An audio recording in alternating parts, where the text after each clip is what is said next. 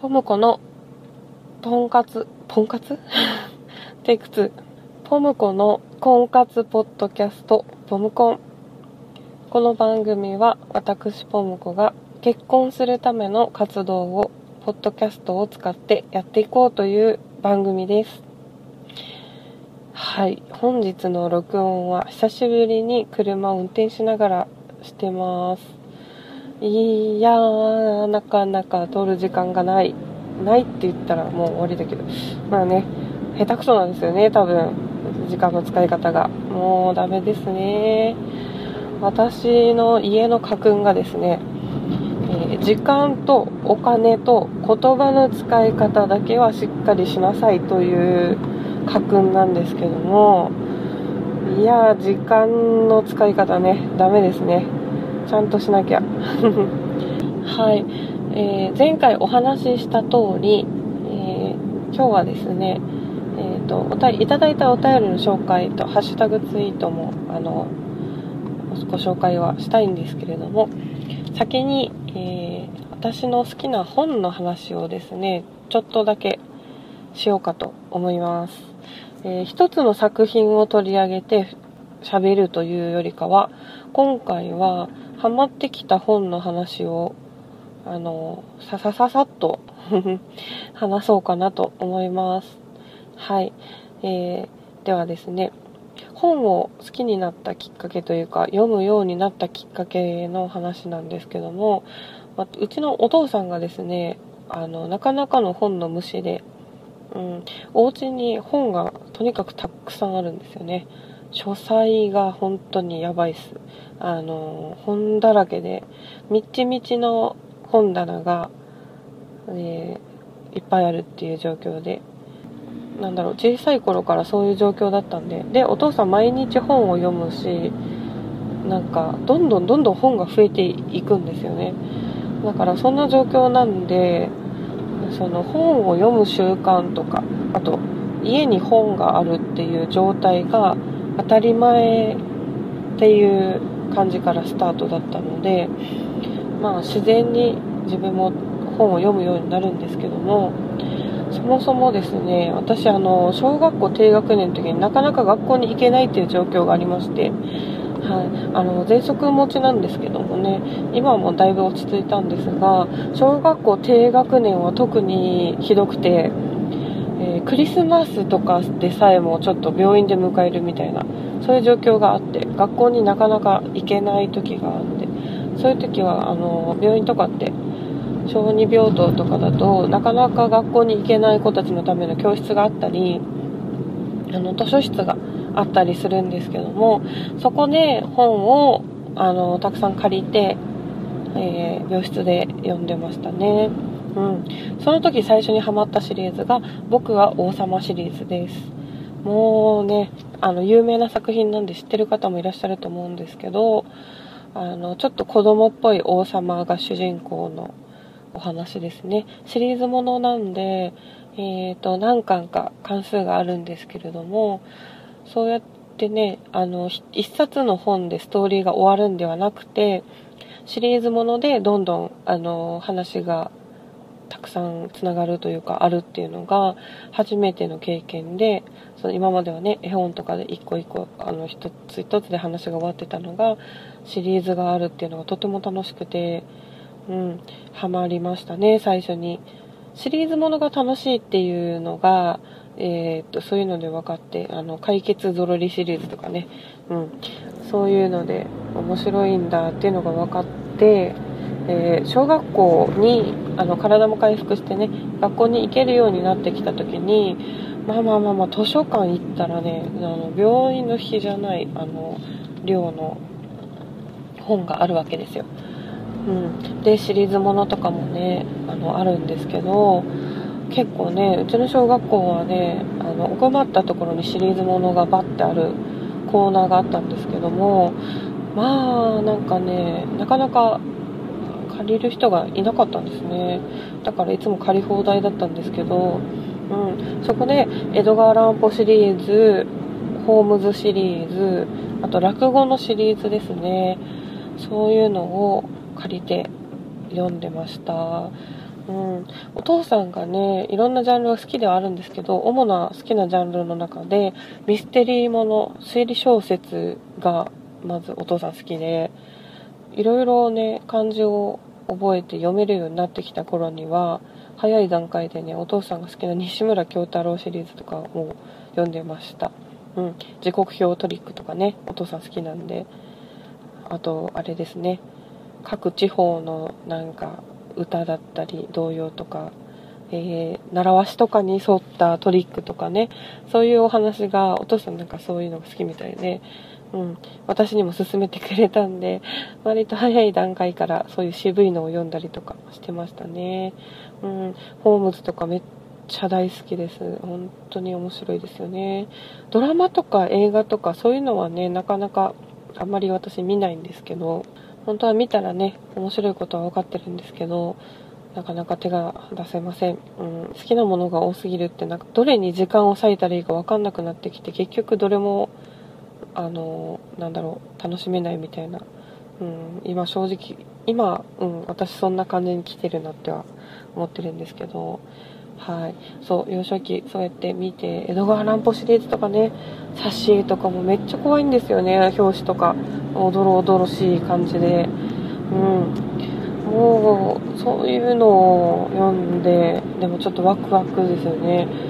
なんかトリックだったりそのなんか文章でなんだろう描写される姿形のねこととか色とか匂いとか触なん触った感じ食感とかそういうのを文字でこうやって表すだけでこんなに怖いんだって思いましたね子供ながらに。はい。大人になった今もね読んでもすごい面白いですよねきっと。うん。でもそういうのが好きだったから今こうやって京極さん京極夏彦さんの本とかうん。そういうのも好きなんだろうなって思います。はい。でえーと、小学校とかはそういうのを読んでたんですけども中学校に上がるとねもっぱら漫画ばっかり読むようになっちゃって。はい。お父さんは嘆いてましたけどね。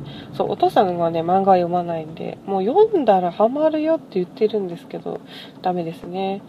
なんかなんかあるみたいですねお父さんの中で。あの漫画と本本の方が上みたいな。うん。まあまあどっちが上とかないですよね。漫画も本も。面白いんだもん。どっちも好きでいいじゃんって思いますけどね。どっちが上とかはないと思いますよ。エンタメでね。うん。映画だって。うんねあそう私はそう思いますけどねはい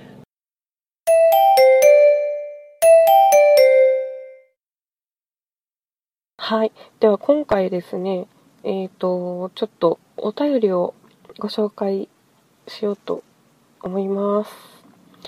えっ、ー、と、なるみさんですね。藤崎なるみさん。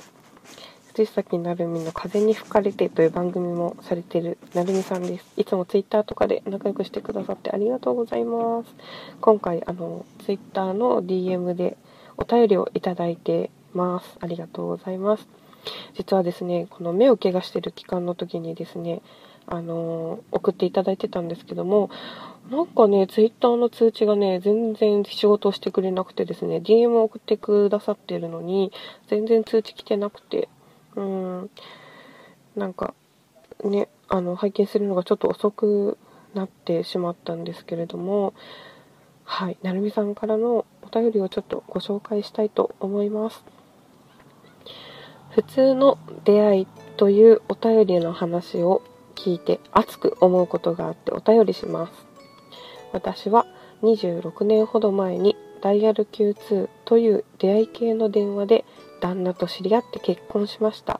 うわーすごい、えー、当時20歳で就職したばかりでしたが職場には女性と出向しているおじさま方ばかりで出会いなど一つもありませんでした。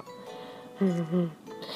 男の人と話とかしてみたいなと漠然と思っていたのですが軽い気持ちで深夜に電話してみたのです。1度目は「もしもし」という声を聞いただけで怖くて切ってしまったのですがすぐに思い直して2度目をかけてつながって話したのが今の旦那ですおー、すごい。私の友人は交通事故に遭って通院した整骨院の先生に見初められてお付き合い、結婚して2児の母になっていたり、出会いやきっかけはどこにでもあるものだなぁといつも思っています。最近は SNS で知り合って交際からの結婚という方も結構いますが、当時は出会いのきっかけを親にも話せず、ひた隠しにしていました。今更親には言わないですが、もう隠すようなあの理由ないかもしれないなと思うようになりました。きっとあの時 下手くそ私読むの。きっとあの時、電話での出会いがなかったら、きっと SNS からの知り合いと交際とか結婚したんじゃないかなと思っています。ネットからの交際は社会的な肩書きや容姿やその他諸々を置いといて内面的な思想や発言から惹かれたりするので初めて会った時に話しても内容に違和感を感じないのでとても良いと思います。なので、ポムコさんの婚活を絶賛応援しています。ありがとうございます。本当、なるみさんいつも応援の言葉をかけてくださってありがとうございます。しかもね、なるみさん誕生日私と一緒なんですよね。番組始めた日も私誕生日で始めたんですけども、なるみさんがひょっとしてお誕生日ですかって声かけてくれて、一緒ですみたいな。はい、嬉しかったです。はい、お便りもね、すごいですよね。このダイヤル Q2、あの、ね、あの若い皆さん、もし聞いてるようなことがあれば、ん？何それって思う方も中にはいるかもしれないんですけども、ダイヤル Q2 というあの電話のね、あのサービスがあってなんかと私なんか覚えてるのはねあの、ま、買ってる漫画雑誌とかそういうののあの後ろの方とかにねそういうダイヤル Q2 ってなんか情報情報系のやつとかでもあるんですよね占いとかねえっと1分いくらとかであの金額があったりとかしてそうなんかね、あるんですよね。今も多分ね、占い系とかだったらあるんじゃないかなって、サービス自体はね、思うんですけども、はい。なんかもう、先駆けですよね、なるみさん。SNS 系の出会いでの結婚みたいな。ほんとすごい。こういうね、出会いとかね、縁とかはね、あの、どこに転がってるか本当わかんないなって思いますよね。うん。ちょっとほんと元気出ますよね。あるんだって。そうやってね、出会って、今こうやって幸せに暮らしていらっしゃるっていうね、事例があるわけですから、すごいですよね。うん。私もだから、どういうきっかけで、どういう出会いで、ね、人生を共にする人と出会えるか分かんないってことですよね。ほんと、うん、勇気、勇気をもらいました、本当に。あり得る。今ここ私コンビニの駐車場でね今止めてお話ししてますが今隣に止めた人と何かしらできっかけがあって結婚するかもしれないとかまあそういうことですよね。人生どこに何がきっかけがあるか分かんないですもんね。うん。めっちゃ元気出ました。頑張ります。それではですねハッシュタグツイートをですねあのご紹介していこうかと思います。なんかしばらくですね、ハッシュタグの方のご紹介してなかったので、時系列とかちょっとバラバラかもしれないんですけども、ではご紹介します。なお、過去、末直さんからですね。結婚相手はおしゃべりな人希望って感じですかね。うちにしゃべりな独身の弟がいるけど、てんてん、冗談です、笑い。結婚チャンスはありますよ。いろんなきっかけをよく聞くので諦めてはいけませんよ。応援してます。そして様々なライフステージでのポッドキャスト楽しみにしてます。はい、ありがとうございます。そうですよね。チャンスはきっとね、ありますよね。諦めたら試合終了ですよね。うん、諦めないで 頑張っていこうかと思います。ありがとうございます。はい。では次、えー、友達ラジオさんですね。アマンさんからの流れで知りました。第2回を拝聴。クラフト紙の匂い、僕も大好きですよ。ありがとうございます。アンランさんがね、あの、リツイートとかね、あの、してくださるので、あの、知っていただく方も多いんです。ありがとうございます。クラフト紙の匂い、よかった。共感してくれる方がいると、本当心強い。いい匂いなんですよね。あの、ちょっと騙されたと思って、みんな、あの、ちょっと匂い嗅いでみてください。ありがとうございます。あと、かいわれさん。1回目からお便りもらっててすごいな。やはり人徳なのか。てんてんてん。いやいやいやいや、なんだろう。婚活っていうテーマだからなんでしょうか。あの、あのとてもありがたいですよね。そう、お便り、お便り、私も出しますとか、出しますとか言いながら、まだ全然出せてない。そう、ちょっとね、あのー今日の夜あたりに 大量送信しようかと思います。あの好きな番組はたくさんあるんですけどね、なかなか、かいわれさんはね、あのブックメンさんですね、ブックメンの方なので、あの確実にあのお送りします。お待ちください。あ、そうそう、聞きました。ツイートとかもいただいてますよね。先ほどのなお、過去末直さんも聞きましたツイートだったり、えー、ガンダルフさんですね。オルネポの自他戦のコーナーからということで、ありがとうございます。オルネポさんにも取り上げていただいているので、助かります。ありがたいです。ななこさんも、えっ、ー、と、ハッシュタグツイートいただいてます。ポムコン第5回。私はマウンティングだなんて全く感じませんでしたよ。人によっていろんな受け取り方があるんですね。ポムコさんの自由なおしゃべりが大好きなので、今後もマイペースでやりたいようにやってください。ありがとうございます。そうですね、マイペースに、あのなんだろう、人の意見も聞きつつ、あの自分の主張もしつつ、あのうん、なんだろう、気持ちよくおしゃべりができればいいなと思ってます。ありがとうございます。あと、えー、ズンタさん。ズンタさんもね、崖の上の芸のズンタさんですね。第5回、目お大事になさってください。ポムコさんの言葉の使い回しとか空気感独特だし、不定期でも頑張ってください。だそうです。ありがとうございます。空気感独特ですかね。なんかそう言われるとどういう空気なのか。ありがたいです。ありがとうございます。なんかどういう感じで伝わってるのかドキドキですけど嬉しいです。ありがとうございます。あとですねワンダさんワンダさんからも頂いてます。ともこさんの人柄がよくわかる素敵な回でした。あ、第5回ですね。第5回の感想としていただいてます。ともこさんの人柄がよくわかる素敵な回でした。何はともあれ、コンプレックスって人と比べるところから始まるもんね。しんどかったね。はあ、もう、今読み上げてもじんわりきますね。もうなんかしんどかったねの一言がもう、もう、どう表していいかわかんないですけど、そうですね、あのこれあれですよね、姉、姉が美人だっていう話で、その自分のコンプレックスについての話ですね。この後もですね、ありがとうございますと返信したところ、私もポン、ポンクレックスだって、コンプレックスの塊だったからなんかもう共感しちゃってっていうお返事もいただいたんですけど、そうなんですよね。コンプレックス、いやみんないろいろね、何かしら持ってるとは思うんですけどもそうなんですよね。人と自分を比べて自分に対してなんでこうなんだろうとかいろいろね思い始めちゃうとキリがないんですけども、うん、自分自己肯定感とかね自分のこと好きか嫌いかとかいろんなね問題に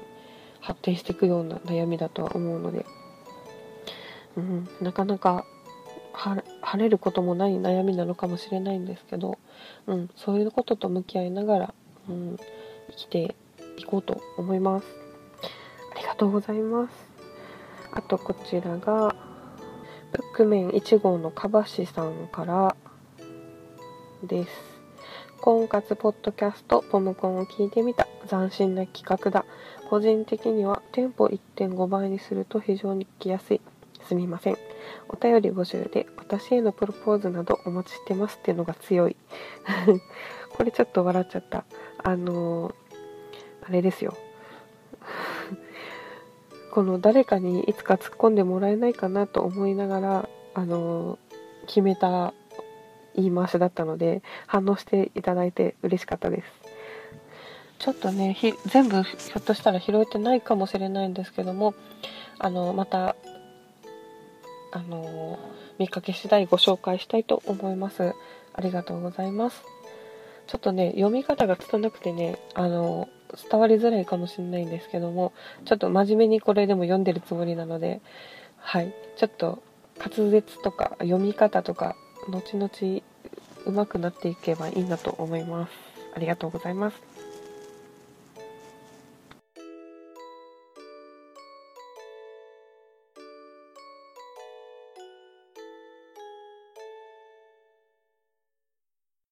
それではこの辺りで今回の放送を終わります。番組のご意見ご感想または私へのプロポーズなどありましたらお待ちしております。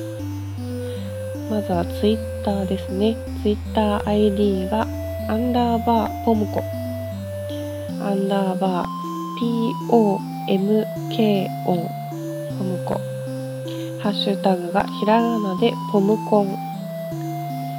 また Gmail でのあのメールもお待ちしております。ポムコンカツアットマーク Gmail.com ポムコンカツが POM KON KATSU アットマーク gmail.com pom kon katsu アットマーク gmail.com ですね。お便りご意見何でもいいです。嬉しいです。よろしくお願いいたします。それではまた。バイバーイ。